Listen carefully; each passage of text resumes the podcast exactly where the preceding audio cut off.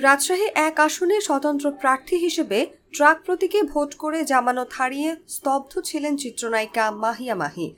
ভোটে হারলেও শোডাউন করার ঘোষণাও দিয়েছিলেন। কিন্তু ভোটে হেরে অনেকটা আড়ালেই চলে গিয়েছিলেন তিনি। সাংবাদিকদের ফোনও রিসিভ করছিলেন না। তবে দুদিন পর ভোট নিয়ে মুখ খুলেছেন ঢাকায় সিনেমার এই নায়িকা। নিজের ফেসবুক পেজে লাইভে এসে তিনি বলেছেন, হেরে গেলেও ভেঙে পড়িনি। কম ভোট পেলেও আমি মেয়ে হয়ে ভোট করেছি, তা অ্যাপ্রিসিয়েট করা উচিত।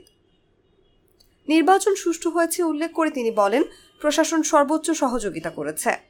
সোমবার রাত দশটা সাঁত্রিশ মিনিটে ফেসবুক থেকে লাইভে এসে মাহি এসব কথা বলেন। এ সময় আসনটিতে প্রতিদ্বন্দ্বী এবং নির্বাচিত প্রার্থীর সমালোচনা করেন অভিনেত্রী। বলেন, গত পনেরো বছরে তার যে জনপ্রিয়তা কমে এসেছিল, তা যেন এই পাঁচ বছরে কাটিয়ে ওঠেন তিনি।